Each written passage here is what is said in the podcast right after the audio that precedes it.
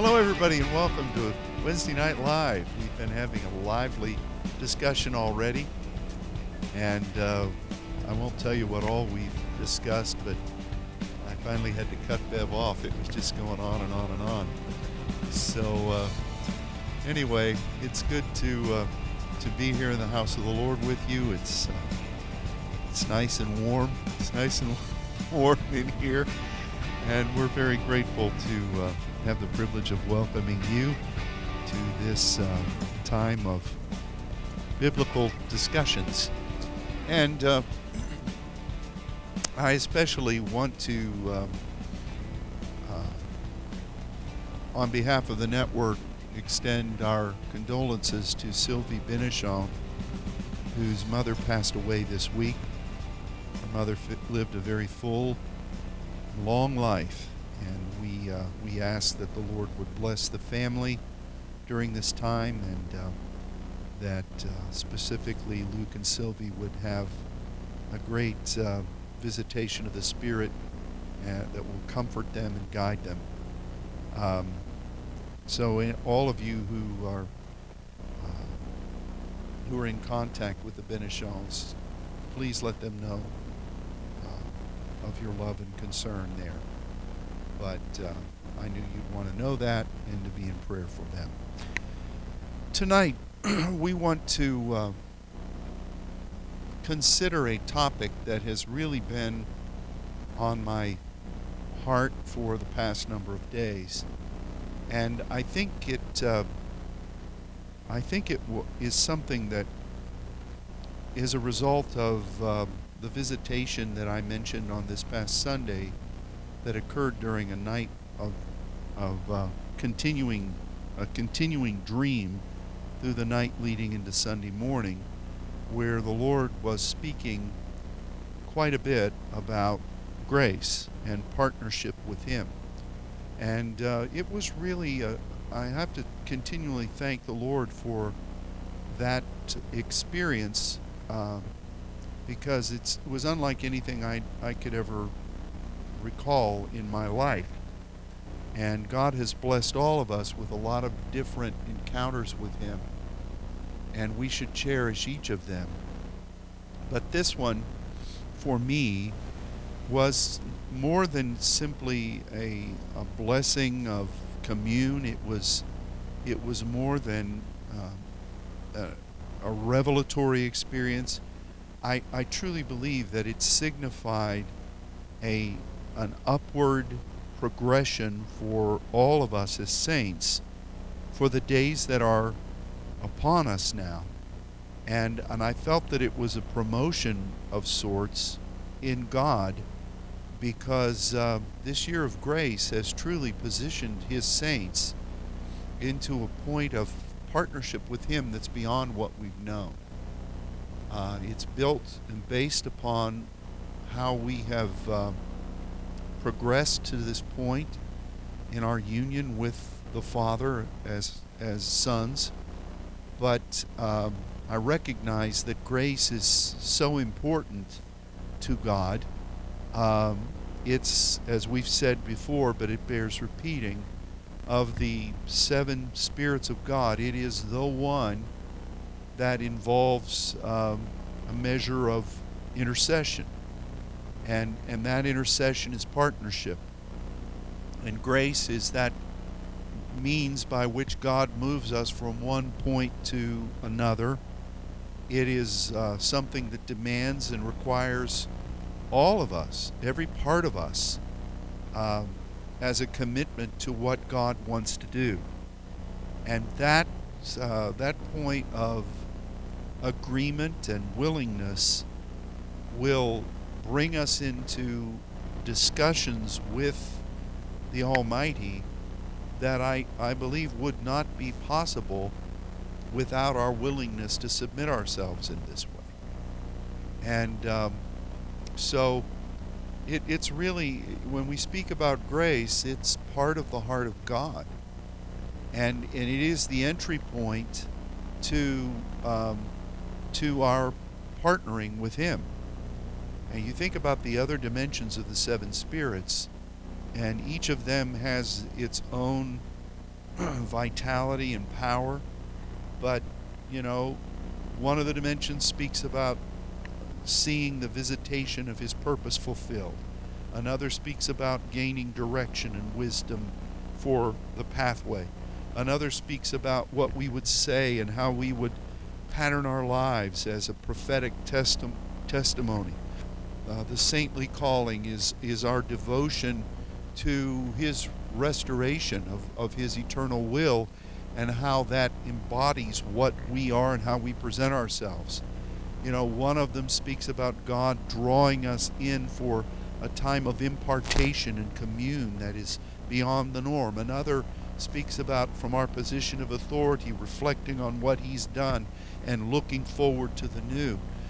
All of those are dimensions of God's seven spirits, but grace and supplication is that one where God says, Will you accept this, this thing that I want to do? Will you commit yourself? Will you enter into supplication prayer with me as a partner? And that makes uh, the whole concept of grace very, very special. And to me, it's, it's where God makes himself vulnerable. And that also is beyond our ability to, to thank him for. I mean, it's, it's amazing. All the others are all the other dimensions of his of his ways, of his person, uh, speak about how we are working with him and receiving from him and representing him. But grace is that one where we actually come and commit ourselves to what it is that he wants to do. It's a commitment, it's a submission, and it's a partnership, and it, it involves that kind of supplicatory supplication, intercession, which is what a partner does in, in commune and discussion. So I think um, I think we are uh, we are in for an incredible time of um, of moving moving in His grace. Uh, this is the end of the year of grace, but we enter into the, the year of wisdom and revelation, and that's that's an amazing thing. Um, you know, one of the things that the Lord was speaking about uh, was uh, he, ref- he, he reminded me of Paul. And I spoke about this on Sunday, and how Paul was talking about the, the abundance of of revelation and, and insight that was giving being given to him, and how the enemy was attacking that, and God's answer was my grace is sufficient, or my grace is what's surrounding you. My grace is what you are inhabiting, and that's the answer. And you think about it. You know, the Bible speaks about how the enemy wants to turn judgment into wormwood. He wants to bypass grace, partnership, and the insights and, and wisdom that God would speak to us in that grace about how to take the light into the darkness. And Paul was really describing those two things and the enemy attacking those two things. You know, because grace is surrounding you, Paul. My grace is sufficient. And you have an abundance of revelation, you have abundance of insight, and the enemy's attacking. It speaks about that conflict uh, and that necessary uh, measure of how partnership occurs. So we are entering into the year of wisdom and revelation.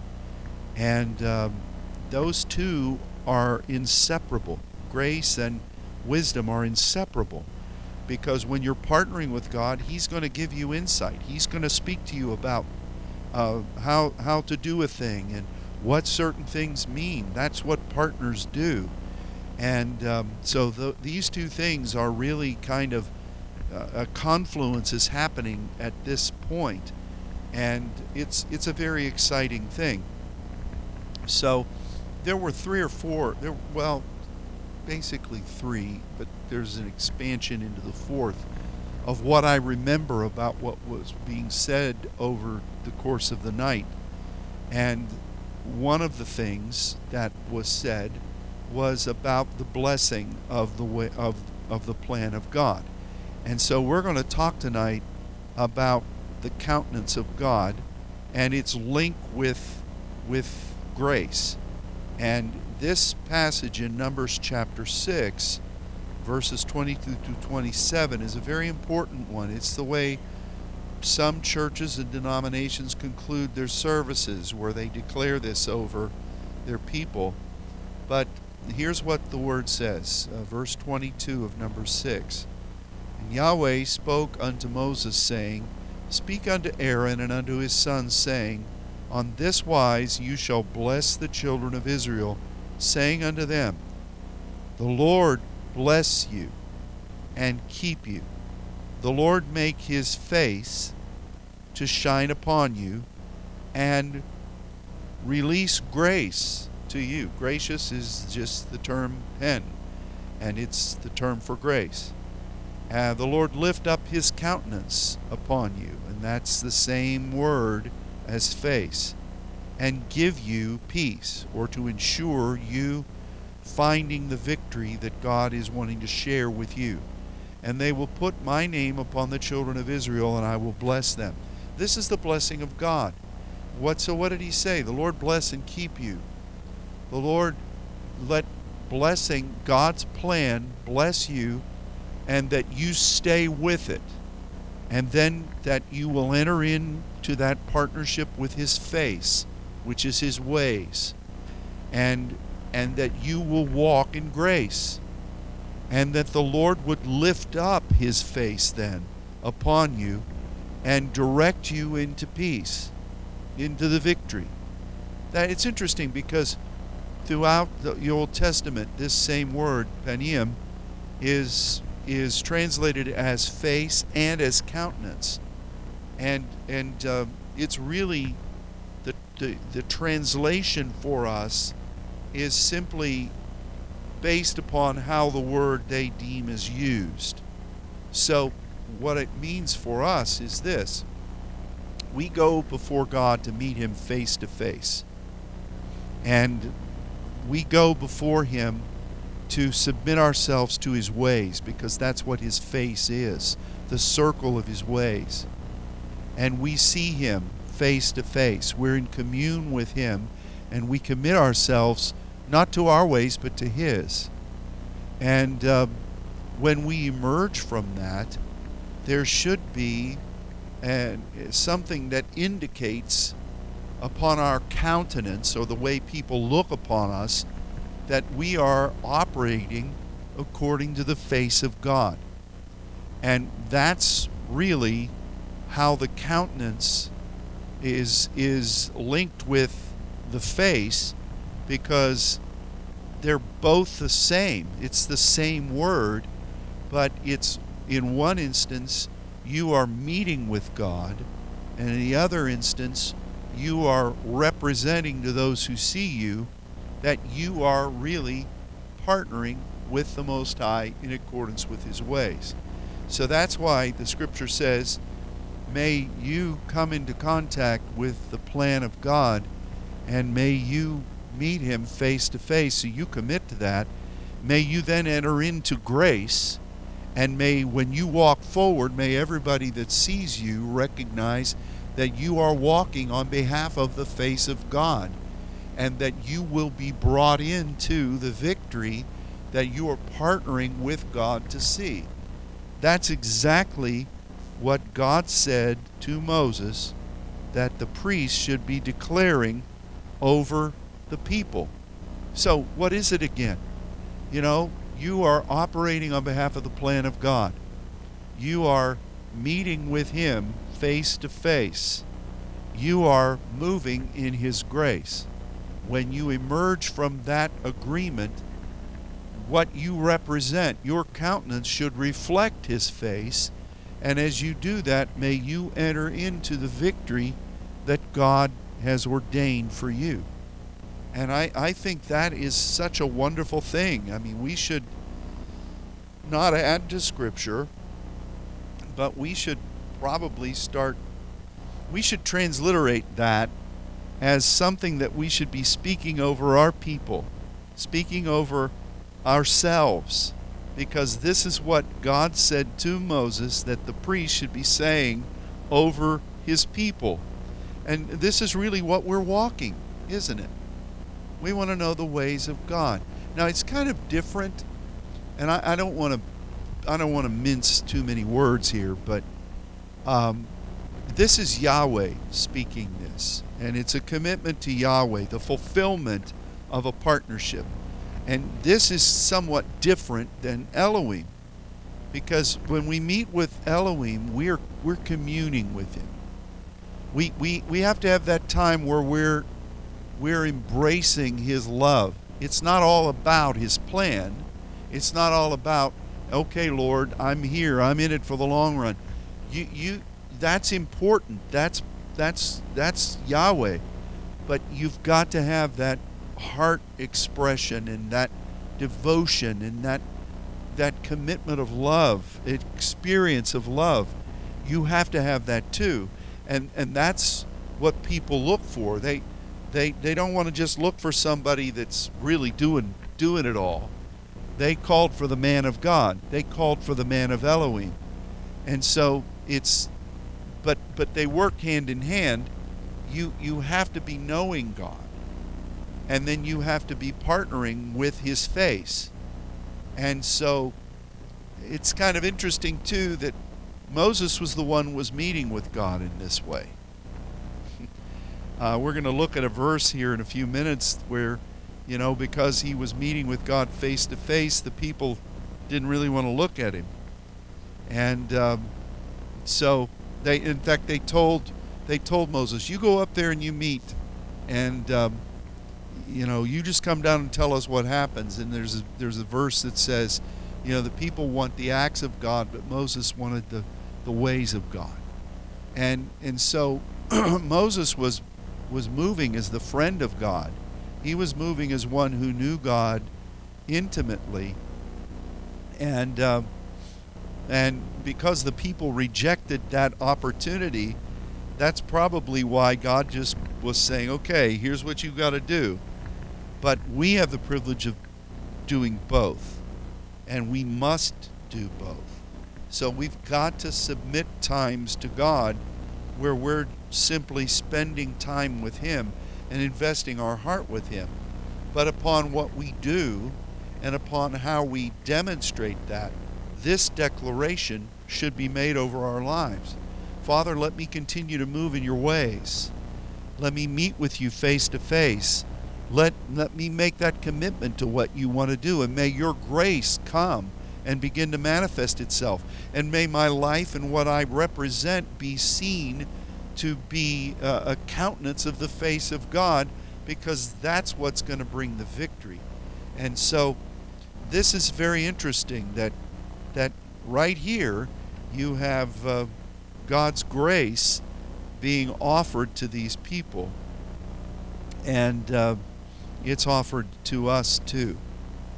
Now, there's a couple of oppositions. That you, there are several of them, but the two, two main ones here at the beginning of the book of Genesis against walking with the face of God, and I, I uh, just wanted to reference them in Genesis 3 8, this was when Adam and Eve uh, listened to the voice of the serpent. And they heard the voice of the Lord God walking in the garden in the Ruach of the day. Adam and his wife hid themselves from the face of the Lord God amongst the trees of the garden. And one of the ways that people in the day in which we're living will reject the, the face of God is by eating from sources that God doesn't want them eating from. And, um, you know, the sources God wants you eating from are the ones that He gives to you. And uh, the enemy's always trying to help God out with suggestions or make you think that He's helping you find more of God.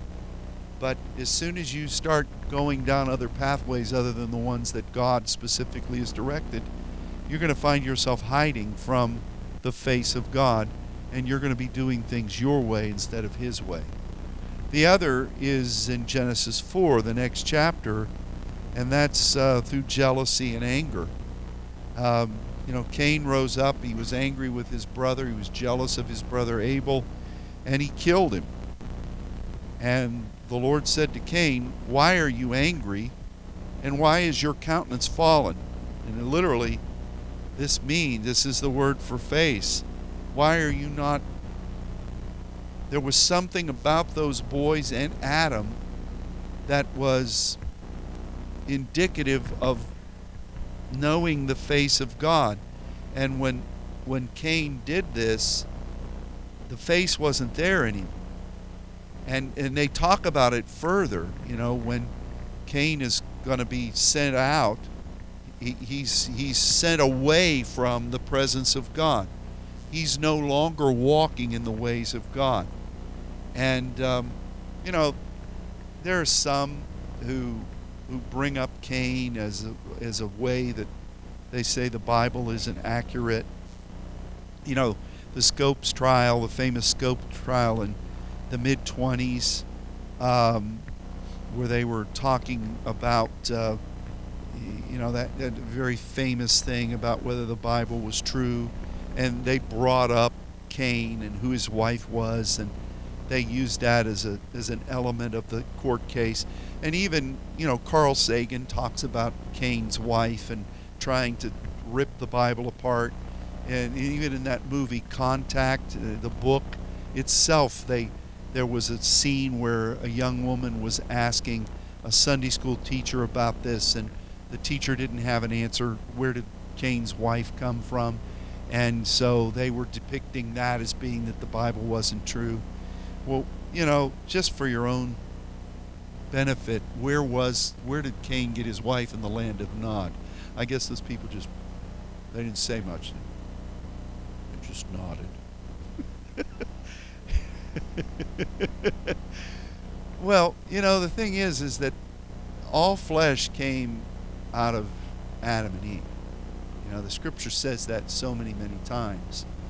And Cain and Abel um, had lived for a long time uh, before this episode, and undoubtedly, Adam and Eve had had other children, basically daughters, and there was only, you know, their DNA structure at that point. You know, they were living. Adam lived uh, 900 and how much? 930 some years, I think it was. Um, that's just off the memory. I can't remember exactly, but it was well over 900 years and so they were living a long time.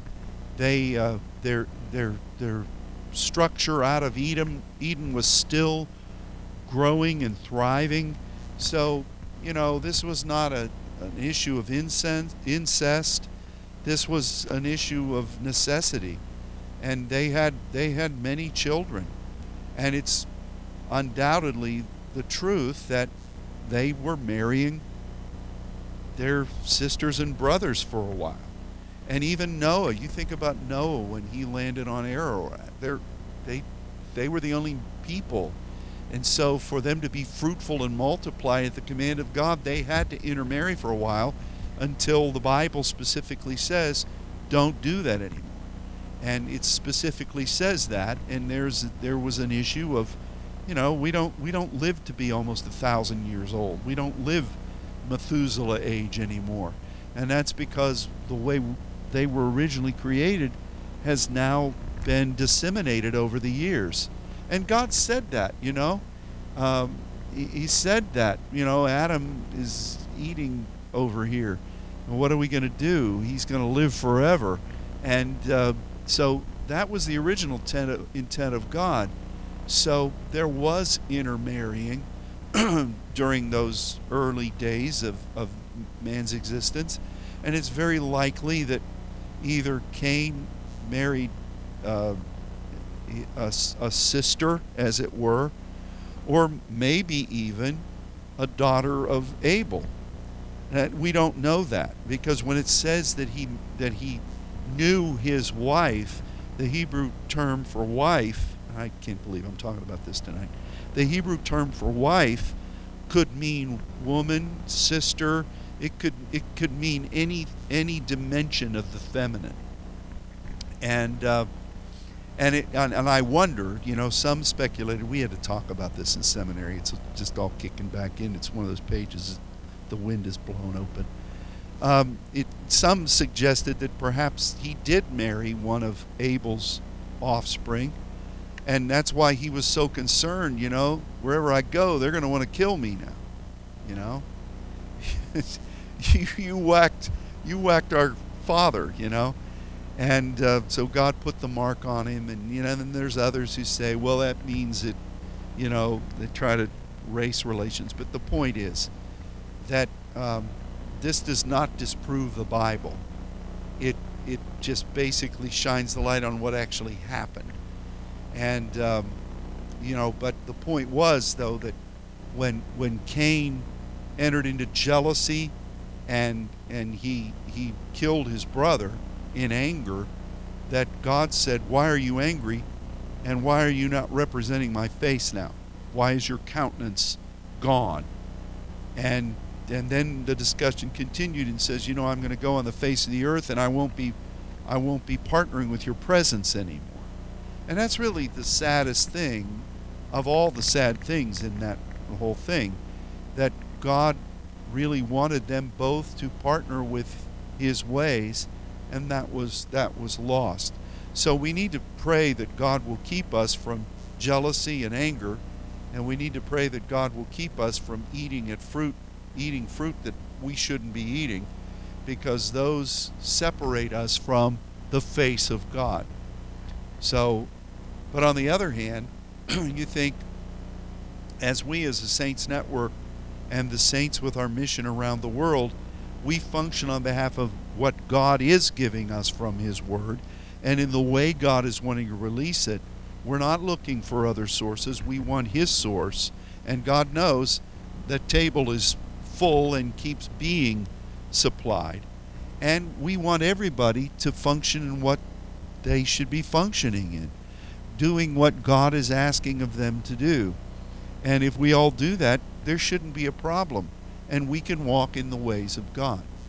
So, um, but there is definitively a connection between grace and God's face, His countenance. And we're going to continue now to look at some other passages about when you're partnering with God, how that His face will be reflected upon you. Um, Matthew 17, verses 1 and 2. After six days, Jesus took Peter, James, and John, his brother, and brought them up into an high mountain apart, and was transfigured before them, and his face did shine as the sun, and his raiment was white as the light. It's interesting that, you know, there he was meeting with um, Moses and Elijah on top of that hill, and um, God was speaking to him about the next phase of his partnership as a son on earth. And immediately, his face begins to be irradiated as the sun, and his clothes glisten. That's interesting because the same thing the same type of thing happened with Moses. And we could read some verses from the Old Testament, but it's referenced here in 2 Corinthians with another verse we want to talk about. So let's just read 2 Corinthians 3, an extended passage, but uh, it's a good one. Verse beginning at verse 6. Who also hath made us able ministers of the New Testament, not of the letter, but of the Spirit, because the letter kills but the Spirit gives life. But if the ministration of death written and graven in stones was glorious, so that the children of Israel could not steadfastly behold the face of Moses for the glory of his countenance, which glory was to be done away, how shall not the ministration of the Spirit be rather glorious? For if the ministration of condemnation be glory, much more does the ministration of righteousness exceed in glory. For even that which was made glorious had no glory in this respect, by reason of the glory that excelleth. For if that which is done away was glorious, much more that which remains is glorious. Seeing then that we have such hope, we use such great plainness of speech, not as Moses, which put a veil over his face, that the children of Israel could not steadfastly look to the end of that which is abolished but their minds were blinded. For unto this day remains the same veil, untaken away, in the reading of the Old Testament, which veil is done away in Christ. But even unto this day, when Moses is read, the veil is upon their heart. Nevertheless, when it shall turn to the Lord, the veil shall be taken away. Now the Lord is that Spirit, and where the Spirit of the Lord is, there is liberty. But we all, with open face, beholding as in a glass the glory of the Lord, are changed into the same image from glory to glory, even by the Spirit of the Lord. Wow. We all, with open face, beholding as in a glass the glory of the Lord, changed into that same image from glory to glory. There's a changing that's upon us right now. There's a changing. God is transforming us in accordance with His face. And it's from glory to glory. And remember, the glory is God entrusting you with a partnership for something that He's not done. And, and He wants to walk with you in the completion of that, which is really grace. You know, that's the glory of His grace. And it's, it's a wonderful thing.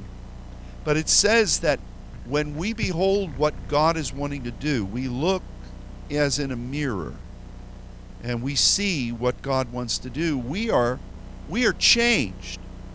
We're, we're changed. And he's just been talking about Moses and his face radiating. And he, he's, he's, he's talking about this necessity. There is a change that as we're transitioning into a new dimension of service to the Lord as saints, there's a change that's happening in each of you. There's a change in the way God's communing with you. There's a change in how God's going to use you. And your countenance is going to change. Now, I remember years ago, probably 15 years ago, um, prophesying this over and over again. I'd see in vision the people of God and, and and in the time of the end. And, and I, I would say that, that they were calling it the shine. And it's, it's the glory of the Lord being seen on people. and I, I really believe that's going to happen. And I think that may not be in this sequence, but with every sequence, we're being transformed and we are we are communing with the face of God and that glory is changing us, and we are being changed now in this point of, of transition. Look at what's said in 1 Corinthians 13. It continues, verses 12 and 13. For now we see through a glass darkly, but then face to face. Now I know in part, but then shall I know even as I am known, as also I am known. Now abides faith, hope, charity, these three, but the greatest of these is charity. We see through a glass darkly. Now, it's interesting that the word translated as darkly means that it's you're it's it's not moving. It it means that it's I don't want to say frozen, but it's a suspended sight. So what does that mean? What does that mean? You see through a glass darkly. I've heard people teach on this and they say, well, you know, in those days the mirrors were not of great quality, and so you really got a dim view when you looked at those. And then others would say, well, you know, you're really looking through a glass, but this is this is the same word for mirror as is used in the passage we just looked at, and it is the universal word for mirror in those days. But here it says darkly. And what that means is you are seeing something prophetically that God is saying He's going to do. He shows you that. He meet, when He meets with you, He talks with you about the mission of grace. And it really follows that pattern, promise, seal of fulfillment. You are God is saying what I'm going to do. You see it, but it's not there yet. You see it, you still have to walk it through the Selah to the time of fulfillment. Seeing a, in, a, in a mirror darkly is seeing yourself in what God wants to do, seeing what He wants to do through you, seeing through a conversation with Him where He is prophesying to you the end result. And you feel that and you recognize it. And, and you, you know, all right, this is what is going to happen. Now, the thing that's happening now, though, is that with each dimension of promotion, to whom much is given, much is required. Your faithfulness, small things, you're ruler over many. You know, as, as you progress in these kinds of things from glory to glory, there is a heightened release of responsibility and authority that's being given to you now. And with each one of those, you reflect in your countenance more of a supernatural dimension. You know, it's kind of interesting that I, I almost spoke about this on Sunday after that dream. And I was sitting in class, and Cece was teaching, and it was amazing how many times I was hearing people talk about uh, reflecting the presence of the Lord. I remember Dennis was talking about seeing God in people's eyes, and there was that discussion. And several of the songs were talking about the face of God and being radiating his presence. And even in here tonight, several of those songs before the, the new HT room, they were speaking about seeing his glory and letting his face shine and our faces radiating with him. And I think this is something that, you know, you may not have a glow about you, but your visage and your countenance, by the glory that God's leading us into, by what he said, you say, Well, I don't understand this mirror business. Well, what's God said about this year? What's God said about this next year? What's being said about you? This is what you're becoming. That glass is frozen. God is showing you. He's saying to you, this is what I'm going to do. I am going to I'm going to pour out into to nations beyond what we've known. And in the nations where we've been, there's going to be a uh, uh, an overflow of, of God's visitation. This is what God is showing us in our assignment of glory. Now, we it does not yet appear how we're going to be that. we don't know how it's going to happen, but it will be. And for right now though, we're bearing that countenance and it's going to become more and more increased. It's there's a battle for this because the enemy doesn't want it, but it's what God's ways are. Jesus patterned it, Moses patterned it, Paul references it, he says it twice about us being changed and transchanged into the same image from glory to glory. Um, what what open face are we looking at? You know, we you don't see God in a mirror. You're seeing you in the mirror. You're seeing God show you prophetically what you're going to be, and you're being changed into that. It's uh, with open face. You're an open face sandwich before God. Open face. Uh, I think this is interesting.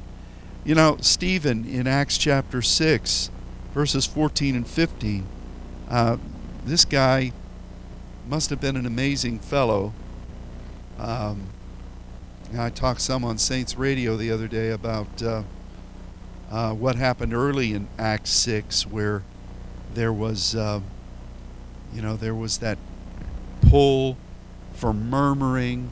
You know, the Grecians and the Hebraic widows were conflicting with one another, and you had racial groups coming together against each other, and you had uh, social concern. You know, these poor ladies, they're not being taken care of, and you know, you you need to come down off of your platitudes of spiritual pursuit and take care of these folks and they're bickering and they're fighting and all this stuff's going on sounds a lot like today and uh, the, the disciples stand up and they say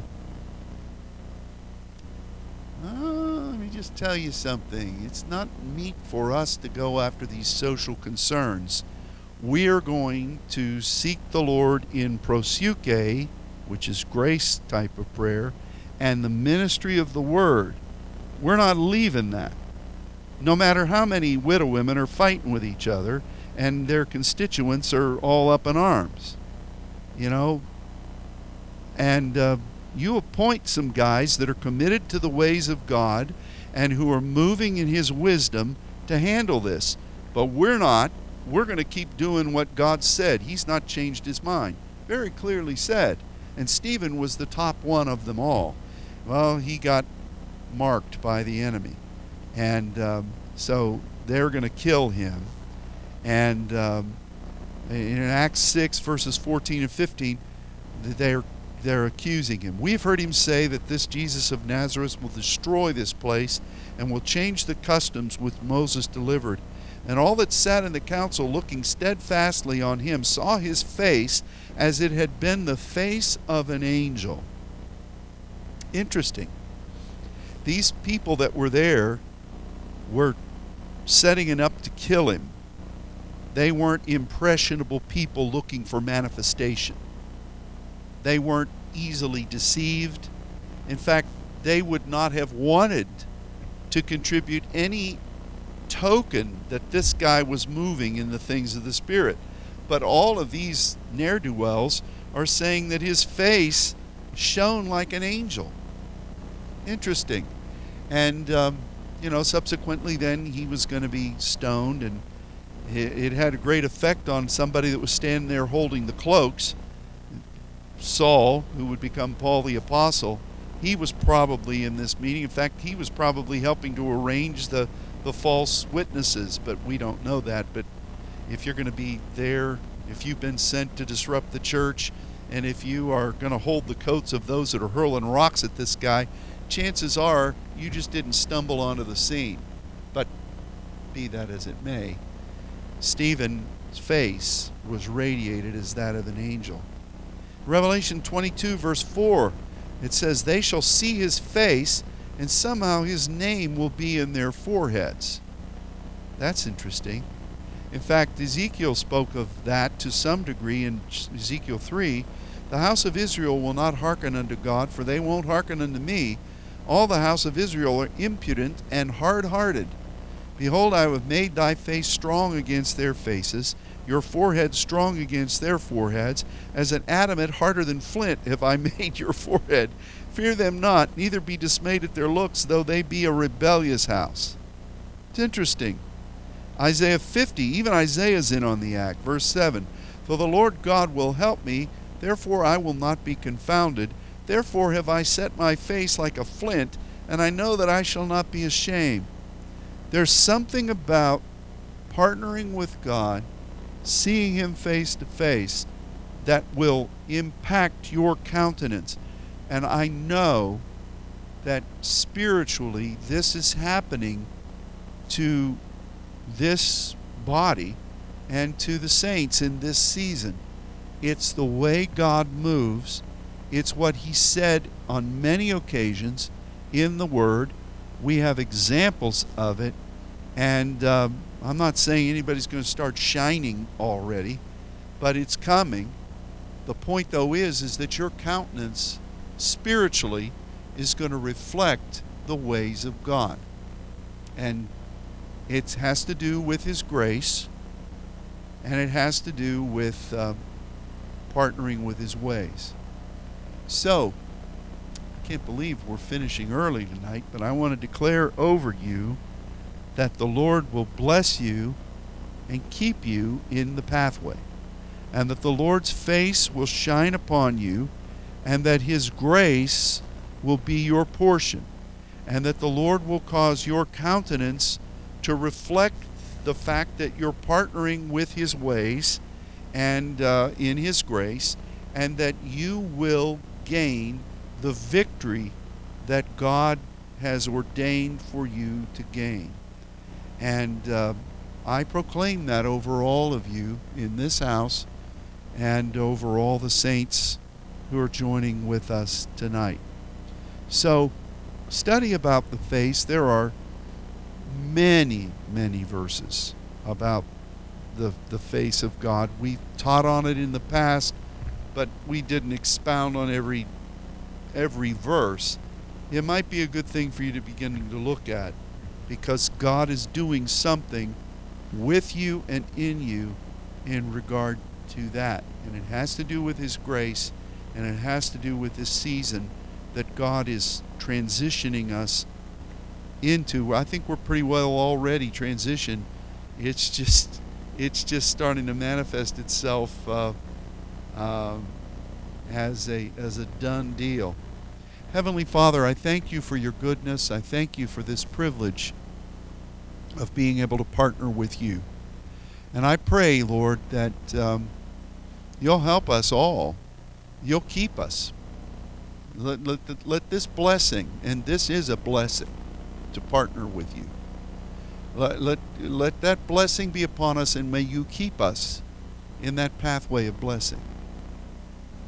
This is your work, it's not ours. We have chosen gladly to join with you in it.